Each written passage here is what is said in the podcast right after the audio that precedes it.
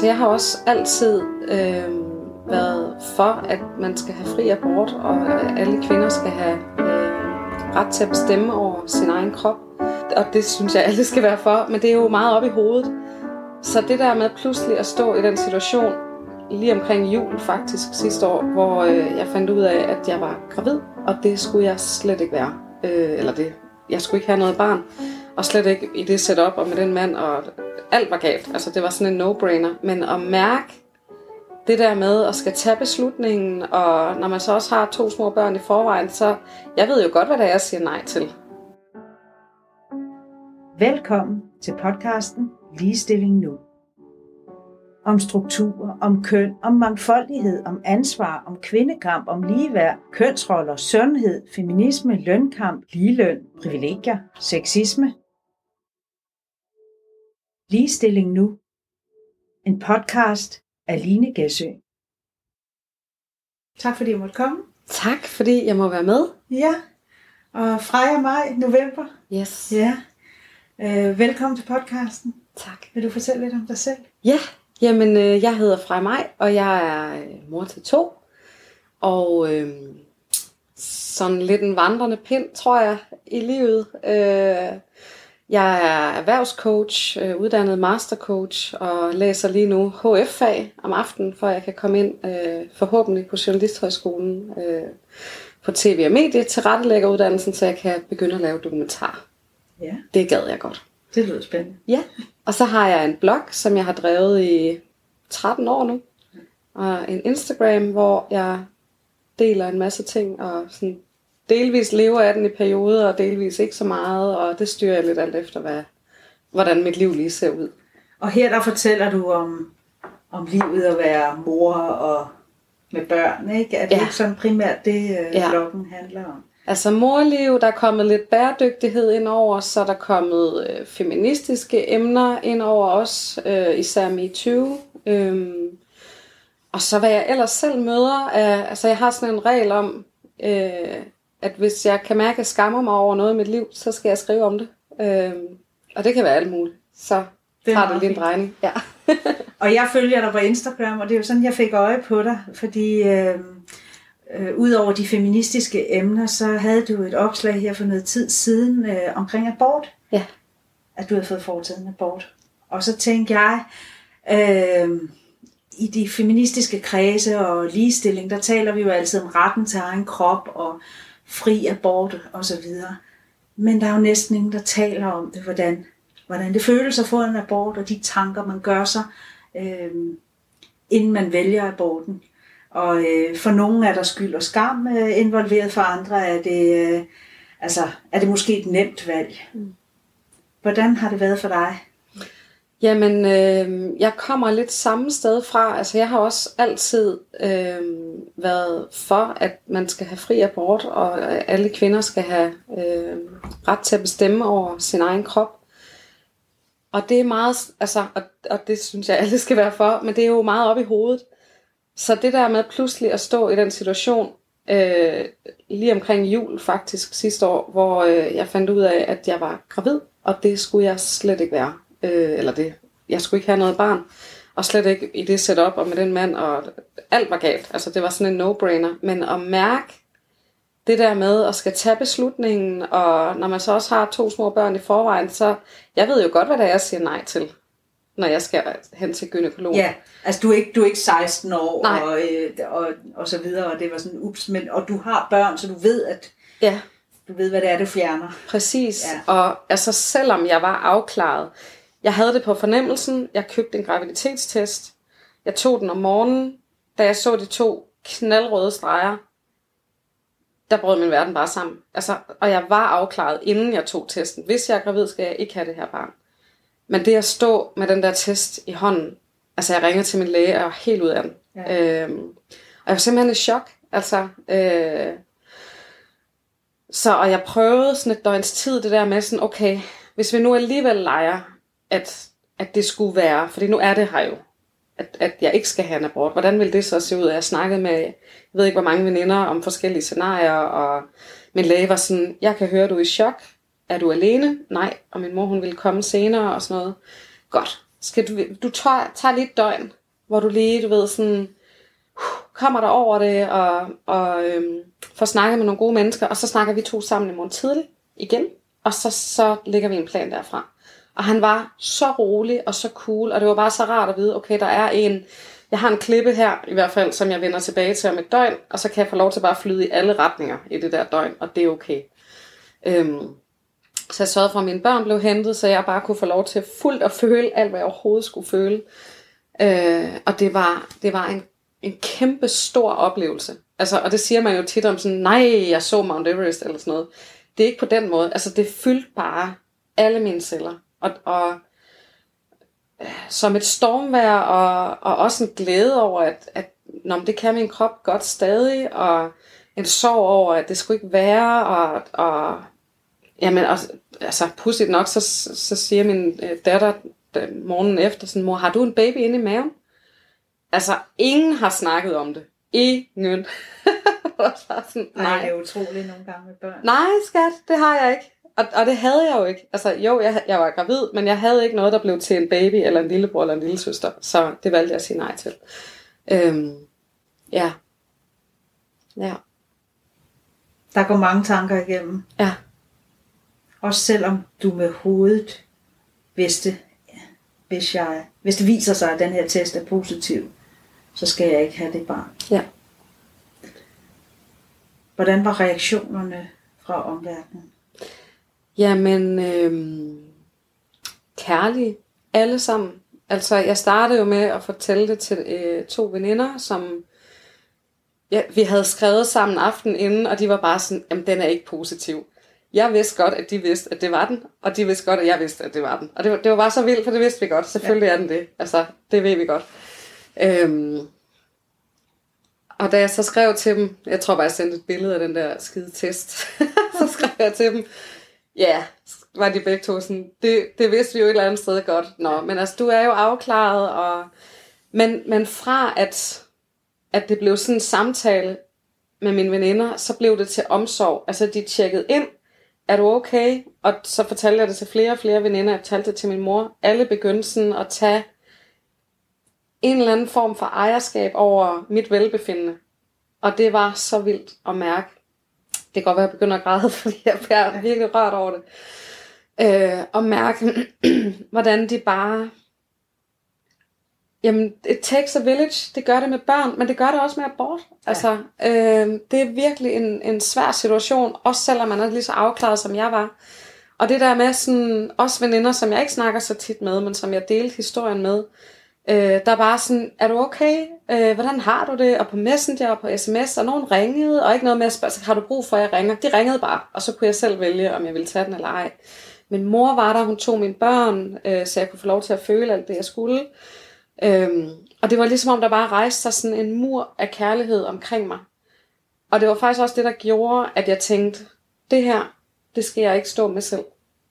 Det gjorde jeg heller ikke, men jeg havde virkelig lyst til at dele med min, mit publikum på bloggen og på Instagram, og jeg, jeg tænkte sådan, er du sikker på, at du skal stå i den her situation, og samtidig få hele abortmodstandelsen på nakken? Øhm, jeg kunne bare mærke, ja, altså det værste, der kan ske, da jeg er nødt til at lukke min telefon og min computer i en uge eller to. Øhm, det har jeg overlevet før, det kan jeg gøre igen. Men jeg har virkelig brug for at dele den her proces, for det er, det er så stort, og det flyder så meget ud over mig selv. Øh, og nu er jeg vant til at formidle og sådan noget, så det er jo heller ikke, altså, det er ikke svært at finde ord for de her ting. Øh, så det valgte jeg at gøre. Jeg skrev et blogindlæg. Øh, jeg tror kun, der var en enkelt, der skrev nej, tillykke, uden lige at have læst, hvad egentlig det handlede ja. om. Øh, og jeg delte det på Instagram, og faktisk for første gang i de der 12-13 år, jeg har været online med mit liv og sådan noget, der fik jeg nul hate. Altså nul. Det er vildt. Ikke så meget som en stikpille eller noget. Og jeg, jeg er stadig, jeg forstår det ikke. Altså, der rejser sig bare igen en endnu større mur af kærlighed og min indbakke, der flød over med beretninger. Øhm, både altså virkelig øh, traumatiske, med nogen, der havde fortrudt. Ja. Og med nogen, som var blevet presset til det. mod deres vilje. Øhm, nogen, der aldrig nogensinde har fortalt det til nogen. De har stået i den her proces helt alene. Ja.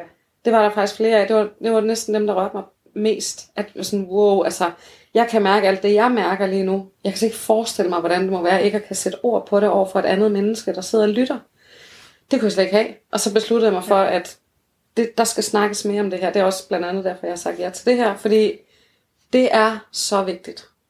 Det er vildt vigtigt, og det er også, og det er også derfor, jeg er her i dag. Øh, og tusind tak, fordi du vil dele det. Jeg tror, der er mange, der enten ikke vil tale om det af skyld og skam, øh, men, men måske heller ikke har netværket til at tale med nogen om det. Ja. Og der kan det jo være, der kan sådan en podcast her være en stor hjælp. Og så tænker jeg også, at jeg er nødt til at nævne, at man jo altid kan kontakte abortlinjen. Øhm, og det er, det er et vigtigt sted. Ikke? Jeg har intet med, med abortlinjen at gøre, men, men, jeg, men jeg ved, den eksisterer, og jeg ved, det er et sted, hvor man også kan øh, se nogle af de her historier, både, både folk, der bliver presset til at få abort, og, og også nogen, der, øh, ja, altså, der er i alle mulige forskellige situationer. Mm. Øh, også helt unge og så videre. Øhm, når jeg, når jeg lytter til det, så tænker jeg, har du også haft nogle af de følelser med skyld og skam og Ja. sådan noget? 100 procent. Altså, øhm, jeg er jo blevet gravid før med et one night stand, hvor vi ikke brugte beskyttelse. Øhm, og det er der så kommet et og nu to børn ud af, fordi at øh, faren til den første valgte at være donor til nummer to, selvom vi ikke er et par. Øhm, og det er jeg jo dybt taknemmelig over, øh, at, at det kom den historie ud af en graviditet, der ikke lige var planlagt.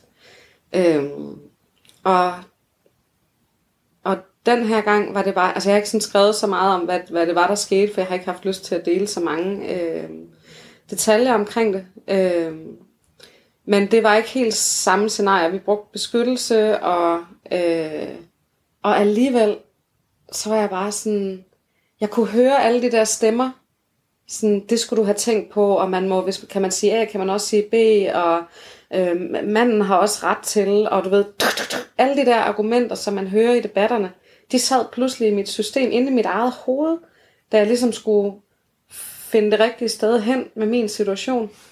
Øhm, så jeg kunne mærke, altså jeg kunne mærke, det var ikke som sådan min skam. Fordi jeg synes, jeg synes helt i min grundvold, at kvinder skal have lov til at træffe den her beslutning selv øh, omkring deres egen krop. Øh, men jeg kunne høre stemmerne, som begyndte at skabe noget skam. Så det skulle jeg lige have filtreret mig ud af igen. Øh, og jeg skulle også virkelig sådan overveje, hvor meget har jeg lyst til at dele omkring, hvad der, vir- altså, hvad der virkelig skete den dag, øh, eller den nat. Øhm, hvor jeg sådan om, altså jeg har også ret til, at der er noget, der er privat, så det er okay. Men jeg har haft skam. Øh, og det var blandt andet også derfor, jeg besluttede mig for, fordi jeg har min regel om at dele det, der er skamfuldt, at øh, nå, så er jeg sådan en, der får en abort. Og så kunne jeg bare mærke sådan, "Jamen, det vil jeg gerne være. Det er okay. Fordi jeg kender faktisk, jeg, jeg anede ikke, hvor mange af mine veninder, der har fået abort, eller har været igennem det samme, for det har vi aldrig snakket om. Vi har bare været enige om, at selvfølgelig har man ret til det, men vi har ikke siddet eller sat os ned og snakket om, jamen, hvordan, altså har du været igennem en, og var det kirurgisk, eller var det medicinsk, og hvorfor, og hvad var omstændigheden, hvordan havde du det egentlig med det, og er det noget, der fylder i dit liv i dag, og øh, mange af dem, der skrev til mig, som, som havde fortrydelse, øh, eller var blevet presset til det, var, var selvfølgelig præget af deres egen historie, da de skrev til mig, at øh, uh, og du skal virkelig være sikker og sådan noget. Og jeg kunne bare mærke, jamen, jamen det er deres historie. Så det var ligesom sådan nogle små fine perler, som ikke havde noget med mig at gøre, så jeg kunne sagtens rumme andres smerte og andres øh, traumer og sorg og skam omkring det. Det var bare så fedt, at de havde lyst til at dele det med mig, som jo bare er en fremmed på nettet. Øhm, ja. Der går simpelthen så mange tanker igennem hovedet, når du fortæller det her, fordi øh, som kvinder øh, har vi jo, er vi jo bærer af det reproduktive, fordi det er os, der, øh, der bliver gravide, og det er os, der, der skal føde, eller vælger ikke at føde, eller taber en graviditet, og så videre, så videre. Og vi, øh, vi har nok alle sammen prøvet et eller andet i den afdeling. Ja ind på Facebook-siden Ligestilling Nu har jeg også skrevet lidt om det her, og der kan jeg se, der kommer også nogle af de her historier om, om kvinder, der, der gentagende gange prøver at blive gravide, men mister barnet. Kvinder går lidt mere stille med det her med at have fået en abort, men vi ved det jo, og vi ved mm. det, når vi ser statistikkerne, at, øh, at der er så mange kvinder, der får, der får foretaget aborter, øh, og forståeligt nok. Øh, så, så jeg tænker, man roligt kan sige, at alle kender en kvinde, der har fået foretaget en abort. Det tror jeg. Øhm, men vi går meget stille med det. Vi fortæller ikke, øh, vi fortæller ikke om det, sådan som du har gjort. Og, det, og det, jeg tror, det er vigtigt, at vi taler om det, ligesom vi taler om, øh, når det ikke er en provokeret abort, øh, ja. men øh, når man aborterer. Ja. Det, det er en vigtig øh, del af snakken omkring fri abort.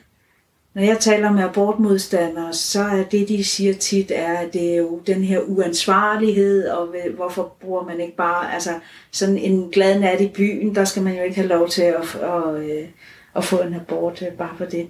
Øh, men når, når du så fortæller om det, så, så siger du, jamen, vi har jo beskyttet os, og alligevel kan man blive gravid. Og det ved vi jo også med, også med p-piller. Ja. De er jo ikke 100% sikre. Nej. Nej, jeg hørte faktisk lige en podcast, øh, der hedder Østrogenial, som snakker om det her med prævention blandt andet. Øh, og man har åbenbart noget, der hedder et Pearl-index for, hvor sikre ting er. Jeg var faktisk overrasket over med p-piller, hvor lidt sikre de egentlig er. Fordi der selvfølgelig også er en menneskelig faktor i forhold til at huske piller og liv sker og du ved, alle mulige ting. Øhm, og, øhm, og, og det er bare det er bare et vilkår. Altså, jeg kan huske noget af det, jeg skrev om i mit blogindlæg, var også, jamen det er ikke så simpelt som, at, at det er at sige ja eller nej til et liv. Fordi jeg har et liv i forvejen, og jeg har også to små børn i forvejen. Og hvis jeg ikke havde to små børn, havde jeg stadig mit eget liv. Øh, og, og der, altså, det at få et barn er jo ikke bare noget, at så har man lige en baby, og så kan man ellers bare blevet følge sin karriere og få sin drømme til at, at ske. Det er der nogen, der også kan, men det er der også rigtig mange, der ikke kan. Og ens liv ændrer sig jo, når man siger ja til at få et barn ind i sit liv, uanset om man er en eller to eller tre, eller hvilken, hvilken konstellation man lever i. Øhm, og for mig var det virkelig en stor del af min beslutning, at jamen jeg har to børn i forvejen, jeg har dem primært alene, jeg skal forsørge dem, jeg skal bo et sted, hvor der er plads til os alle sammen, det koster også nogle penge. Øhm, jeg er i gang med en uddannelse lige nu, og jeg har for første gang i 40 år lyst til at tage en uddannelse. Jeg har altid været selvstændig og lavet alt muligt selv, men har lyst til at fordybe mig i noget. Øhm, og så var der hele aspektet med, jamen, det var en fremmed mand, det, han kom fra en helt anden kultur, øh, det har jeg allerede prøvet en gang med, med pigernes far, og det går fint nu. Øhm, men der er bare, altså der er en milliard spørgsmål. Det er ikke bare et spørgsmål om liv eller død, og, og det er virkelig unuanceret at gøre det til et spørgsmål om, jamen du dræber en baby. Jamen, det, det kan man bare ikke kode ned til, altså. Nej, det kan man ikke dengang man, øh, man indførte den frie abort, var, det jo, øh, var der jo også en diskussion, der gik på det her med kvinder, der jo kunne føde 14 børn, altså bruge hele deres liv og også ødelægge sig selv. Altså at, at det simpelthen var det her med, okay, nu har vi de børn, vi skal have i vores familie, og så er der altså ikke plads til, til, til flere. Mm. Øhm, og jeg synes også tit, at diskussionen om den frie abort, altså det her med prævention, ligger jo hos kvinden ja. i en meget høj grad. Og det kan vi jo se bare på, hvor mange præventionsformer, der er udviklet til kvinder, kontra hvor mange, der er udviklet til mænd. Altså, vi kan gøre det her til, til, til en sådan meget hovedorienteret diskussion, men når det kommer tæt på kroppen, så er det noget andet. Ja. Hvad gjorde denne her abort ved din krop? Jamen, og det var jo så det næste.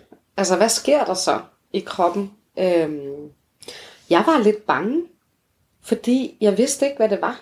Altså, og jeg var så i citationstegn heldig, at øh, jeg, jeg opdagede alt det her mellem jul og nytår, hvor alle gynekologer i Danmark har ferie øh, og lukket. Så det var bare sådan, puh, altså, og min krop gjorde det, den skulle. Den var jo gravid.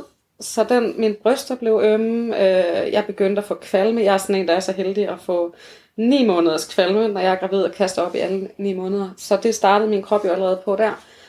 Og samtidig så var mit hoved sådan, jamen, du skal ikke have det her barn, og det, det skal ikke fuldføres. Øhm, så, så jeg var virkelig, jeg prøvede virkelig at få en eller anden form for samarbejde med min krop, så jeg kunne være med det, altså både med krop og mit hoved på samme tid. Så det var sådan noget med, at jeg drak gin og tonic hver aften. Øh, bare et enkelt glas, men bare lige for sådan, jamen jeg må godt drikke alkohol, fordi jeg er ikke gravid. Øh, jeg malede min pigers værelse, øh, så jeg stod i maling. Øh, det ville jeg heller ikke gøre, hvis jeg var rigtig gravid, eller hvis jeg skulle have det her barn. Øh, så det fik en helt anden farve, og nu det står så flot. Øh, men jeg gjorde også nogle ting, både for, at altså, jeg var nødt til at gøre noget fysisk med min krop. Jeg kan ikke løbe ture, når jeg har to små børn om aftenen, så jeg kan ikke forlade dem. Så det blev noget med at male et børneværelse. Øh, og, øh, og det var mærkeligt. Altså det var, det var vildt frustrerende, for at være ærlig. Og, at have en gravid krop, når man ikke har lyst til, at den skal være gravid, og så bare gå og vente på, at de der gynekologer, de åbnede. Og da de så åbnede den 4. januar, jeg glemmer aldrig den dag, så sad jeg jo ellers bare med en telefonliste, jeg havde fået fra min læge, og sad og kimede dem ned, og jamen, de havde lange ventelister, og der var ikke, og bum bum bum, og mere eller mindre venlig, nogen mindre venlige øh, sekretærer, der tog telefonen sådan, jamen det, det kan vi slet ikke, og vi har alt for travlt, og ja, og så fik jeg fat i en gynekolog, hvor øh, sekretæren, hun, hun var så sød, altså det hej, og du ved, man ved bare, at man er kommet ind til sådan en hjertevarm menneske. Ja. Og jeg var bare sådan, der skal jeg hen. Om de så har tid om tre år, så skal jeg bare derhen. Ved jeg godt, det kunne jeg ikke med min tidslinje. Men, øhm, og de havde tid tre dage efter. Øh, ja. Og jeg blev bare mødt med alt er godt og ingen udskamning. For jeg var også sådan, hvordan er systemet egentlig? Ja. Altså, hvad bliver man mødt med? Bliver man alligevel mødt med sådan noget, du ved, ja. lidt et skævt blik og en lidt nedladende tone, eller belærende, eller altså, det skal jeg jo ikke kunne sige, om der generelt er noget af, men der hvor jeg var, var der ingenting af det der. Det var super forståelse, godt du er her, jeg kan bare høre, du har gjort dig nogle gode overvejelser, og det er sådan en fin beslutning, du har truffet for dig og din familie, og nu skal du bare se. Og så fik jeg, jeg fik øh, medicinsk abort, øh, hvor øh, hun konstaterede lige kort, hun konstaterede, at jeg var gravid og hun sagde, jeg drejer lige skærmen, for der var ingen grund til, at jeg skulle sidde og se på noget inde i min mave lige der. Og det var bare det var så rart, at hun, hun havde gjort sig alle de der tanker om, hvad, hvad skal Freja mig se? Hvad skal hun oplyses om? Hvad er ikke vigtigt lige nu i den her situation? Og jeg følte mig simpelthen så, øh, så professionelt behandlet øh, og kærligt. Øh, fordi jeg havde med en at gøre, som, som fuldstændig godt vidste, øh, hvordan det var at være der. Øh, på, på en professionel og kærlig måde. Så fik jeg en øh, pille, jeg skulle sluge. Der, det var klokken, jeg tror det var klokken 10 om formiddagen. Og så fik jeg fire piller med, som jeg skulle lægge op vaginalt øh, klokken 8 om aftenen, som så ville starte øh, udskillelsen, eller sådan nogle vejr lignende ting. Øhm, og øh, den første kunne jeg ikke rigtig mærke. Det var sådan, jeg kan huske, jeg sad i bilen bagefter med min mor, hun kørte mig derop, og jeg var ikke alene. Og det var bare rart at have hende med og snakke med hende om det. Og så var det bare sådan mærkeligt, at nå, altså nu, nu sker det her, og nu er der ligesom sat noget i gang, og nu, nu slutter det. Men jeg vidste jo ikke, hvor lang tid tager den her slutning. Er det flere måneder? Mm. Hvornår er ens krop egentlig almindelig igen? Øhm, hvornår er den ikke gravid mere? Hvornår finder kroppen ud af, at den ikke er gravid? Alle mulige spørgsmål. Og så øh, satte jeg de der fire piller op om aftenen, og så gik der en times tid, og så startede det ellers. Og jeg fik det sindssygt dårligt. Øh, kvalme og øh, V-lignende øh, fornemmelser i maven. Min mor var der, man må ikke være alene. Øh, det første døgn. Øh, men det var sådan en time eller to. Og så startede det med at bløde. Jeg havde købt de der store blære nede fra apoteket. Øh, og så var det som en almindelig menstruation, kraftig menstruation måske resten af tiden. Men altså, det tog da noget tid, før øh, kroppen var forstod, at nu var den ikke gravid mere, og øh, altså også noget med, at når, i hvert fald når jeg er gravid, så er lugte meget kraftigt, og mm. ved, alle de der ting. Og det synes jeg, der varede et stykke tid. Øh, og så har jeg har haft sådan en hormonudsving. Altså, jeg, jeg tror, der er gået... Altså, jeg har lige afsluttet min menstruation nu, så det er sådan noget halvanden måned i hvert fald, før min krop er kommet sådan tilbage. Øh, til normal. Ja. Øh, hvor der har været sådan lidt forskellige ting, jeg kunne mærke, sådan, at jeg er ikke helt på plads, hvor jeg sådan plejer at være. Der er ikke kommet nogen ny menstruation endnu, og Nej. noget sådan halvanden måneds tid er der i hvert fald gået. Og fra du tog testen og indtil det, hvor langt? Er det halvanden måned? Nej, det er øh, halvanden måned er fra jeg tog pillerne Ja.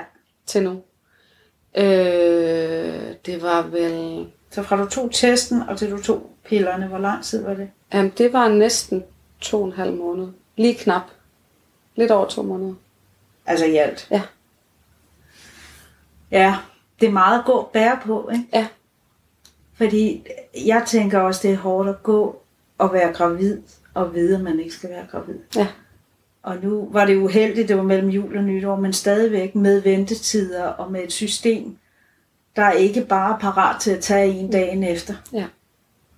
Og hvis man samtidig skal opretholde øh, et arbejde eller et studie, og være normal der, og ikke være sygemeldt, Og være forældre.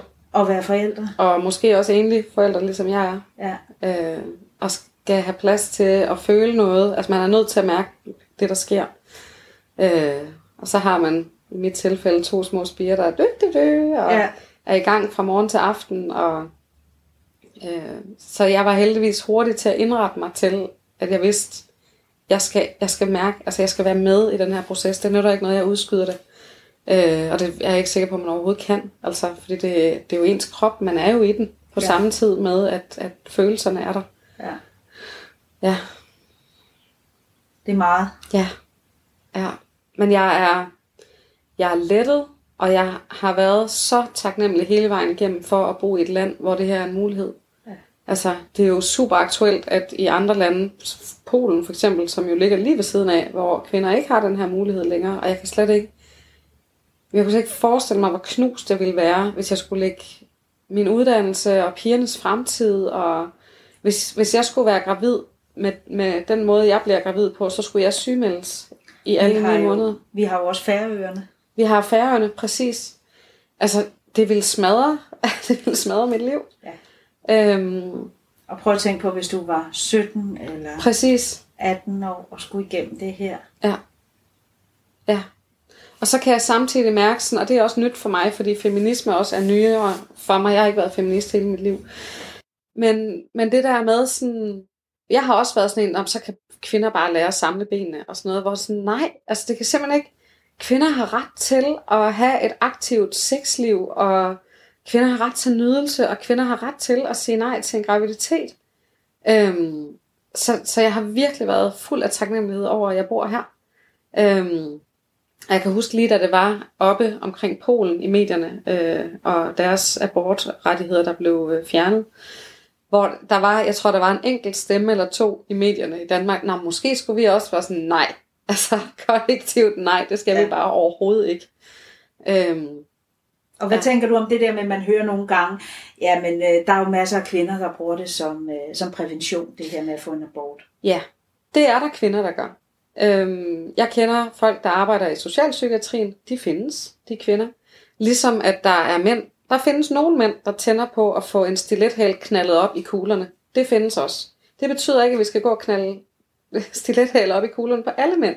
Og det betyder heller ikke, at vi skal lave en regel, der gælder for alle kvinder, fordi der findes nogle enkelte kvinder, som, som ikke forstår det her, eller som er misbrugere, eller som du ved, det findes, og, og det, det, uanset hvad vi lovgiver omkring, så kan vi nok ikke ændre på det faktum, at der vil være kroge af samfundet, hvor det ser sådan ud.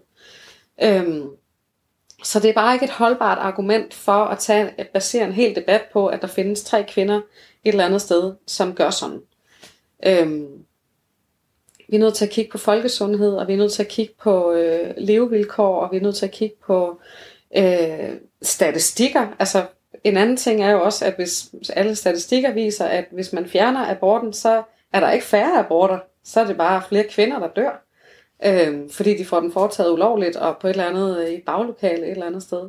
Så det holder heller ikke. Altså, ja. Så det er det, jeg tænker om det. Ja. Ja. Og du fik foretaget din abort ambulant, kan man sige, men det er jo ikke alle, der, der har de muligheder, eller altså, var der andre tilbud? Altså, kunne man, kunne man blive indlagt og få det foretaget? Altså, jeg kunne vælge mellem øh, øh, kirurgisk abort og medicinsk abort. Og jeg havde læst mig frem til på nettet, at kirurgisk vælger man som regel, hvis man er lidt længere henne. Jeg opdagede det meget tidligt. Øh, så, så det var enkelt for mig at, at, at vælge den medicinske abort. Øh, jeg tror godt, jeg kunne have valgt den anden. Jeg, øh, det lå bare slet ikke på min radar. Nej, det, var, det, det er selvfølgelig også rart at være derhjemme. Jeg tænker bare, der må være nogen, hvor det er rart at blive indlagt. Ja, helt sikkert. Og hvis man ikke har et netværk, ligesom jeg har, så ja. vil jeg klart vælge øh, at komme ind, hvor der var nogen, så ja. man ikke var alene. For man skal ikke gå igennem det her alene. Og så skal Nej. man bare ikke. Det er en vigtig point. Ja, og jeg, altså, jeg er virkelig rørt over, jeg har i hvert fald fået over, jeg tror jeg har fået 70 beretninger. Øhm, på mail og på Instagram, og øh, også i kommentarspor, der er nogen, der har valgt at dele offentligt, som jeg synes var super fedt. Øh, men jeg er virkelig rørt over, hvor mange der både har skam ind over, og, og især dem, der har siddet alene med det, som ikke har fortalt det til nogen, før de fortalte det til mig. Altså som jeg overhovedet ikke. Øh, og nogen, der har fået det foretaget i smug, uden at, altså... Ja, måske uden at deres mand eller ægtefælle har, har vidst det, fordi det kan jo også, altså der er jo alle situationer i det Præcis, og det, og det at læse så forskellige beretninger, der var også nogen, hvor øhm, de af kulturelle årsager ikke øh, måtte få foretaget en abort, men barnet var sygt eller dødt. Så hun blev tvunget til at skulle gennemgå den der graviditet, og hvor der så heldigvis fandtes en mulighed i et andet land, end der, hvor hun var. Det var så ikke Danmark. Øhm, og fik den foretaget i smug der. Øh, og det var bare sådan, gud, den problematik kendte jeg slet ikke. Altså, hvor er det vildt at læse, at man bliver presset til af sine omgivelser, dem der skal elske en allermest til at gennemgå et fuldstændig forfærdeligt forløb, når der nu er en mulighed for at få det afsluttet for alle parter.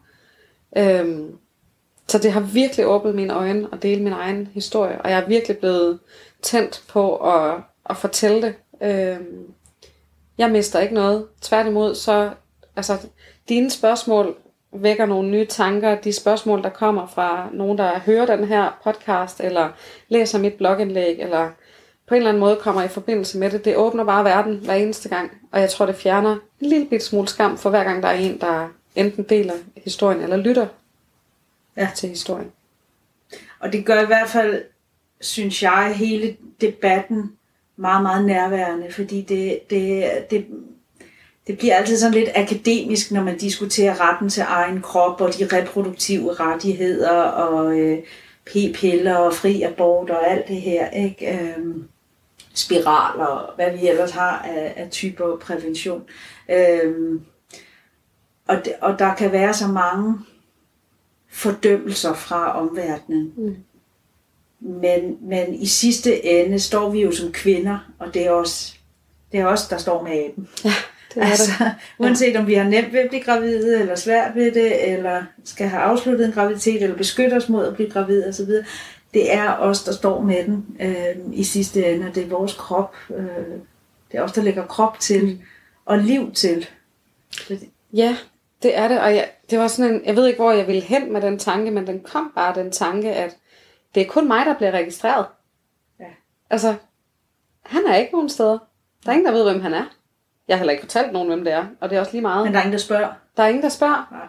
Det, det står ikke i noget arkiv nogen steder. Jeg ved heller ikke, hvad man skulle bruge det til, men det er bare sådan en, der, der er også en eller anden form for mærkelig balance i det, at det er mit, min journal, der står i. Jeg står som har fået foretaget en abort, men men der står ikke nogen steder i hans journal, at han har været medvirkende til en graviditet, der ikke er blevet til noget. Altså, ja. det, det er sådan...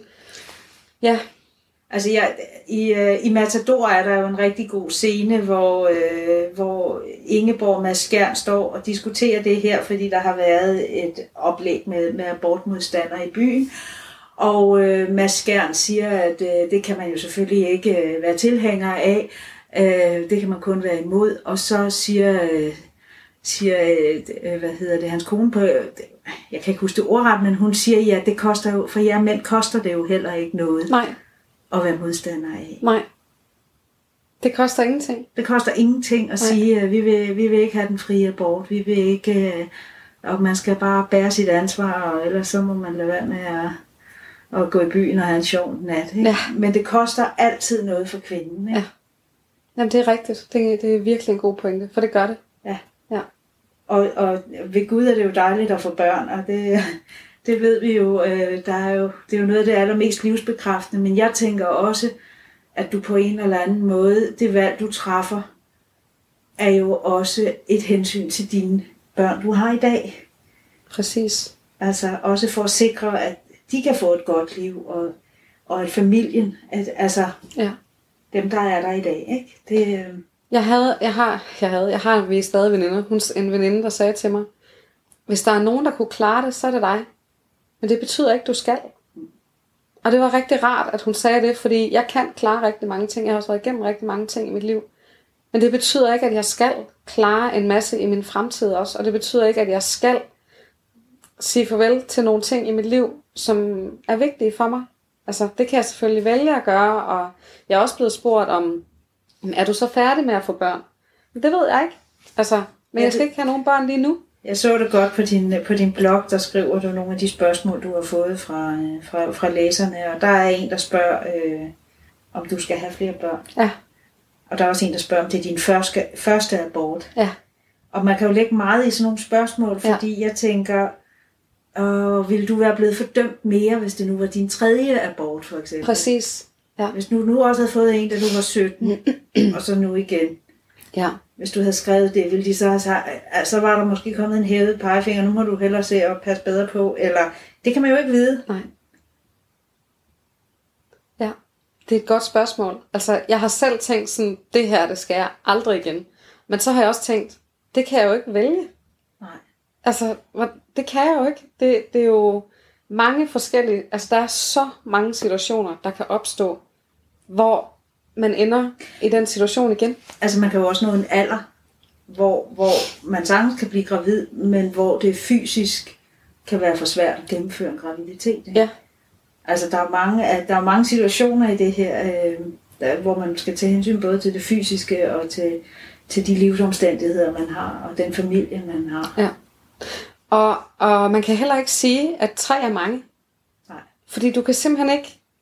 Du er nødt til at have omstændigheder med, og livshistorier, og hvad der er sket, og hvad er det for nogle vilkår, og der er så meget info, der skal med ind i de der tre aborter, hvis man har fået tre, som, som skal være med til at nuancere. Altså, det kan man bare ikke. Det er alt for unuanceret, og alt for øhm, primitivt at, at se på sådan et tal.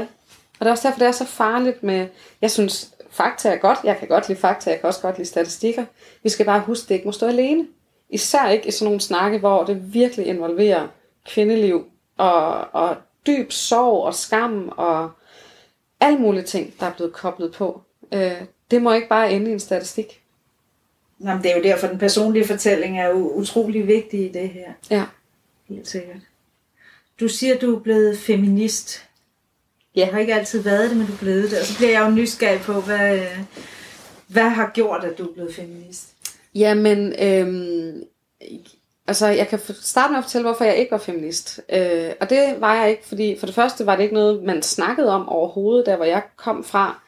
Og det eneste, jeg hørte, det var sådan noget, sådan nogle sætninger, som er en feminister, de er bare nogle aggressive røde strømper, der bare, bare altså det er det, jeg vidste om feminismen. Vi har ikke haft om det rigtigt i skolen, vi talte ikke om det i vores hjem og sådan noget. Så endte jeg i et øh, voldeligt forhold som 17-årig, øh, og blev hasmisbruger sammen med ham. Han havde stærke kvinder, og jeg elskede ham. Så jeg røg jo med på, at øh, kvinder, der larmede, de var bare nogle kællinger, og kvinder skulle ikke fylde for meget, og jeg prøvede selv alt, hvad jeg kunne på. Ikke at stille krav, ikke at fylde noget. Altså jeg var, jeg endte faktisk med, at min identitet var øh, Sørens kæreste, det kan vi godt sige her. Øh, og jeg, var ikke, jeg havde slet ikke min egen identitet. Øh, og så sluttede det der forhold heldigvis efter nogle år. Øhm, men det var ligesom om, at de der fortællinger, de kom med mig videre, at uh, sådan nogle kvinder der, og der larmede, det var ikke, dem skulle vi ikke have for mange af. Øh, kvinder skulle jo være sådan nice girls, og smilende, og likable, og alle de der pick me girls. Øhm, og så blev jeg mor til en pige. Og jeg har selv været igennem overgreb, siden jeg var 6 år gammel. Seksuel overgreb. Det sidste, da jeg var 27. jeg er blevet voldtaget, øh, jeg er blevet forsøgt øh, kvælertag, alle mulige ting har jeg været igennem med forskellige mænd. Øh, og pludselig så stod jeg med ansvaret for en pige, som skulle vokse op i en verden, der er den verden, som jeg voksede op i, med de ting, jeg har været igennem. Øh, og jeg var faktisk en dag i Godmorgen Danmark, øh, mens jeg var gravid, hvor der var en, øh, jeg tror hun var præst, som også var gravid, og hun ville ikke vide kønnet, og jeg ville rigtig gerne vide kønnet, fordi jeg var sådan, jamen, der er jo kæmpe forskel på, hvad for et liv det er, når det er en dreng eller en pige. Jeg forstod bare ikke, hvad det var, jeg selv sagde på det tidspunkt i Godmorgen Danmark. Fordi der er kæmpe forskel. Men, men jeg var stadig ramt af stereotyper. Øhm, og nu forstår jeg, en, altså, hvad det er for en forskel, man skal forberede sine drenge og piger på. Og jeg begyndte at læse bøger, fordi det var sådan, hvorfor er det egentlig, at piger sådan og sådan, eller hvorfor er det egentlig, at drenge, de ikke må være kede af det, og, og der var flere ting, der begyndte at skue i mine øjne og i mine ører, når jeg var på nettet. Jeg har jo altid altså, blogget om min rejse, og der har heldigvis været nogle feminister, der har stillet nogle kærlige spørgsmål til, har du egentlig tænkt over sådan og sådan? Og pludselig blev min verden åbnet, og jeg begyndte at, øh, at uddanne mig selv i, øh, i køn, og i kvindeliv, og i øh, strukturel sexisme, og kønsforskning, og, og kriminalstatistikker, og jamen, alt muligt, TED-talks og sådan noget, hvor det var sådan, wow. Og jo mere jeg fandt ud af, jo mere fandt jeg ud af, at jeg ikke vidste, og sådan har jeg det faktisk stadig, øh, selvom jeg nu i seks år har koncentreret mig ret meget om det her emne jeg føler mig stadig sådan in the unknowing, fordi der bare bliver ved med at være emner, der eksploderer op i hovedet på mig. Altså en af de seneste ting har været den her diskussion omkring glaslofter. Øh, og mange, der mener, at de ikke findes, og, jamen, øh, og hvad hedder det, kvote øh, i bestyrelser og sådan noget. Øh, og jeg har ikke rigtig vidst, hvad jeg skulle mene omkring det. Øh, og jeg har egentlig lyttet lidt til de der, sådan, at mænd og kvinder har jo lige muligheder, og, og selvfølgelig vælger man jo den kvinde, der, eller mand, der er bedst egnet. det kan jeg bare se, det gør man overhovedet ikke. Øh, og jeg forstår også, hvorfor. Men så har jeg en veninde, som fortalte mig om musikerbranchen, øh, og det at blive uddannet, hvor hun siger, vi, vi kæmper hele tiden. Og jeg har jo jeg har skrevet om MeToo også, og har fået rigtig mange øh, beretninger ind fra kvinder også, hvor det er sådan, kvinder kæmper på alle planer. Det er i folkeskolen, de kæmper mere for deres, bare deres eksistensberettigelse, eller har lov til at sige fra, eller har lov til at sige til, eller har lov til at fylde noget i klassen. Fordi der er noget, der hedder vilde drenge og stille piger, og alt det der, hvor det bare er sådan, gud, det er jo hele livet. Mm. Det er jo ikke kun, når, når man er til jobsamtale, det er jo også hver eneste dag på studiet. Det er jo også hver eneste dag, når man arbejder i bageren. Det er også, nu har jeg selv arbejdet i butik i det meste af mit liv. Jeg har med mig også hørt mange ting, bare fordi jeg er kvinde og fået virkelig mange vilde tilbud. Det er hele tiden, og det er overalt. Så hvordan, hvordan kan jeg være andet end feminist? Hvordan kan jeg være andet end at stå op for, at drenge skulle også må føle en hel masse ting? Og piger må have lov til at larme, og, og må også have ikke have lov til at larme. Altså, men vi skal bare have lige muligheder. Så nu er jeg feminist. Ja, og tillykke med det. tak. ja, og jeg kan sagtens forstå det, fordi øh, det hører jeg jo også nogle gange fra mænd, der øh, bliver feminister, når de får en datter. Øh, og jeg har, jeg har både en, en datter og en søn, og jeg, øh, jeg føler det faktisk også, når jeg har en søn, der påviler et kæmpe ansvar at opdrage fremtidens ja. mænd til at øh, forstå de her ting og tage hensyn til de her ting. Ja. Så, så, øh, så de er med til at støtte op om, øh, om et samfund, der er mere ligestillet. Ja. Vi har ikke ligestilling, og det, øh, det, der går længe inden vi får det. Ja. Desværre.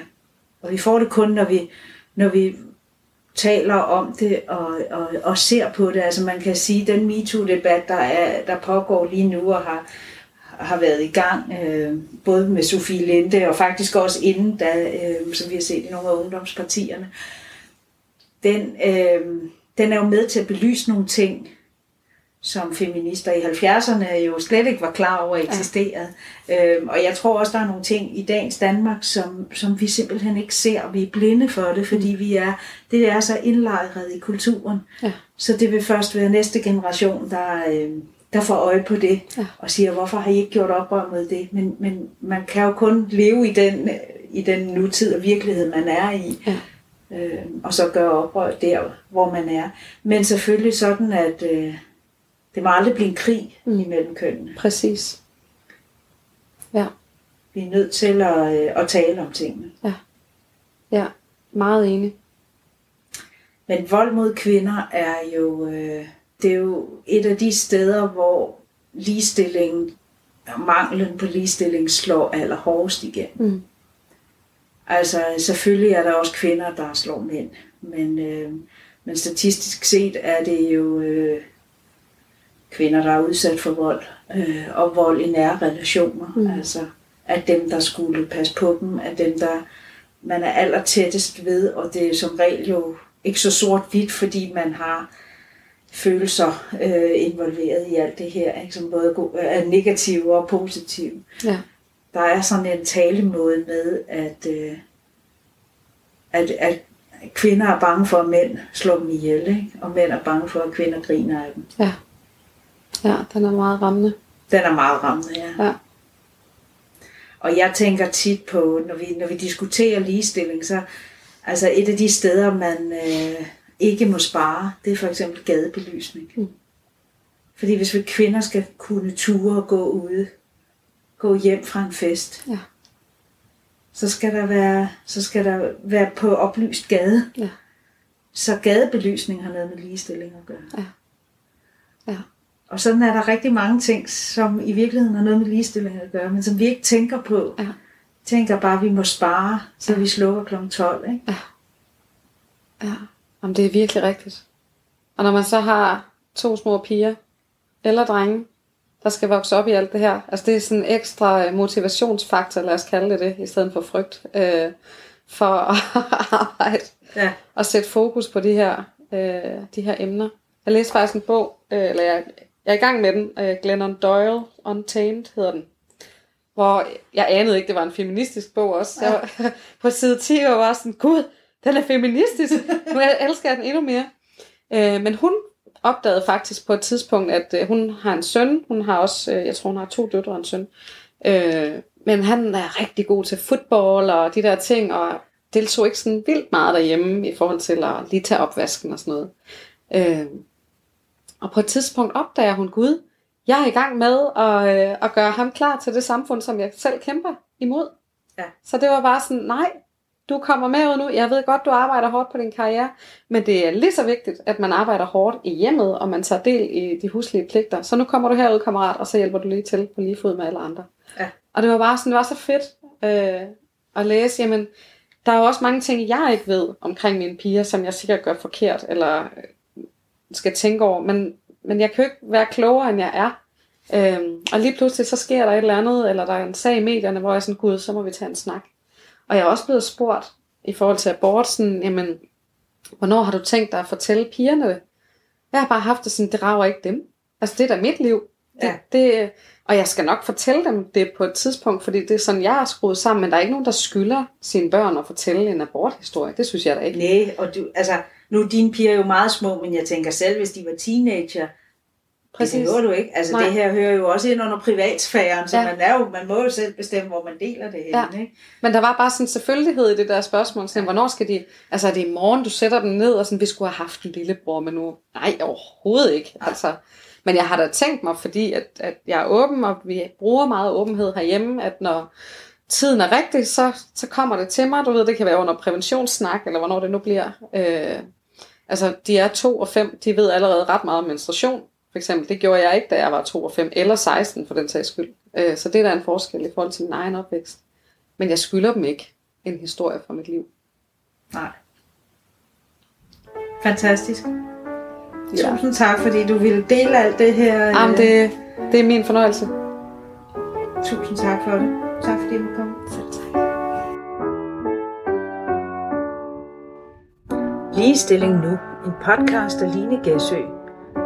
Se mere på Facebook, Instagram eller LinkedIn.